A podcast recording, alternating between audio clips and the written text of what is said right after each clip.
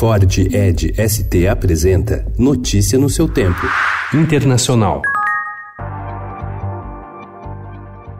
Países europeus colocaram em operação um sistema de pagamentos que permite burlar parte das sanções americanas ao Irã.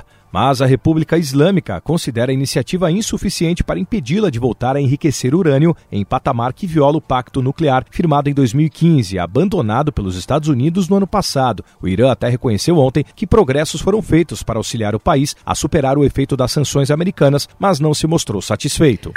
Os presidentes dos Estados Unidos, Donald Trump, e do Brasil, Jair Bolsonaro, ficaram frente a frente ontem, de novo, pouco mais de três meses depois de se conhecerem na Casa Branca. A pauta da reunião tratou de Venezuela, China e entrada do Brasil na OCDE. Ao falarem da crise na Venezuela, um dos tópicos foi a maneira de asfixiar economicamente o regime de Nicolás Maduro. Segundo o porta-voz da presidência, o general Otávio Rego Barros, os dois líderes debateram possibilidades de pressão contra países que financiam o governo Maduro e citaram Cuba como exemplo. Existe um conceito por parte do governo brasileiro e parece também por parte do governo americano que o problema da Venezuela ele extrapola a Venezuela em si e outros atores participam da solução ou participarão da solução. Todos aqueles apoiadores que possam insertar algum suporte financeiro à Venezuela pode vir a ser analisado alguma ação para que haja uma desidratação desse suporte.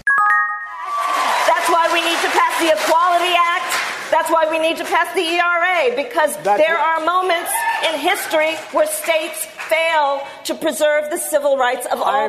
O ex-vice-presidente dos Estados Unidos, Joe Biden, favorito nas pesquisas para indicação democrata para as eleições presidenciais de 2020, se mostrou na quinta-feira vulnerável aos ataques de seus concorrentes. No segundo dia de debates entre os pré-candidatos do Partido Democrata, Biden foi questionado principalmente por Kamala Harris, senadora da Califórnia e a única mulher negra na disputa. Kamala exibiu seu talento político e ambições durante o encontro, especialmente quando criticou o ex-vice-presidente por ter trabalhado com racistas.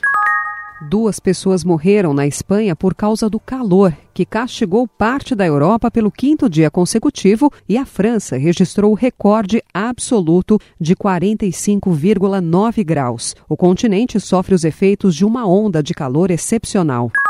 As prisões ao longo da fronteira dos Estados Unidos com o México devem cair 25% esse mês. Segundo o secretário interino de Segurança Interna, Kevin McLennan, essa redução se deve ao cerco das autoridades mexicanas aos imigrantes da América Central e à expansão de programas que exigem que postulantes a asilo dos Estados Unidos esperem pelo julgamento de seus pedidos fora do território americano. Notícia no seu tempo. É um oferecimento de Ford Edge ST, o SUV que coloca performance na sua rotina até na hora de de você se informar.